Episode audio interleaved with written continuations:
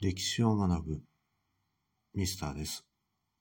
歴史とは過去を振り返って今に生かし、より良い明日を築く学問です。皆さんいかがお過ごしでしょうか？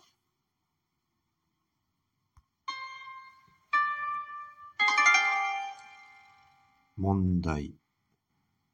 急進的な集団、個人、そして思想や運動を指す言葉を何というか漢字2文字で答えなさい。今回は3択ではありません。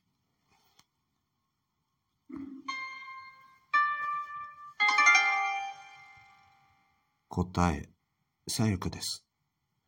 フランス革命の時に議会の議場で議長席から左側に急急進的な人々が座っていたことから、このように付けられたそうです。面白いですね。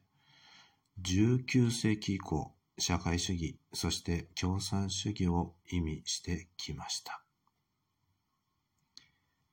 それでは皆さん、次回までごきげんよう。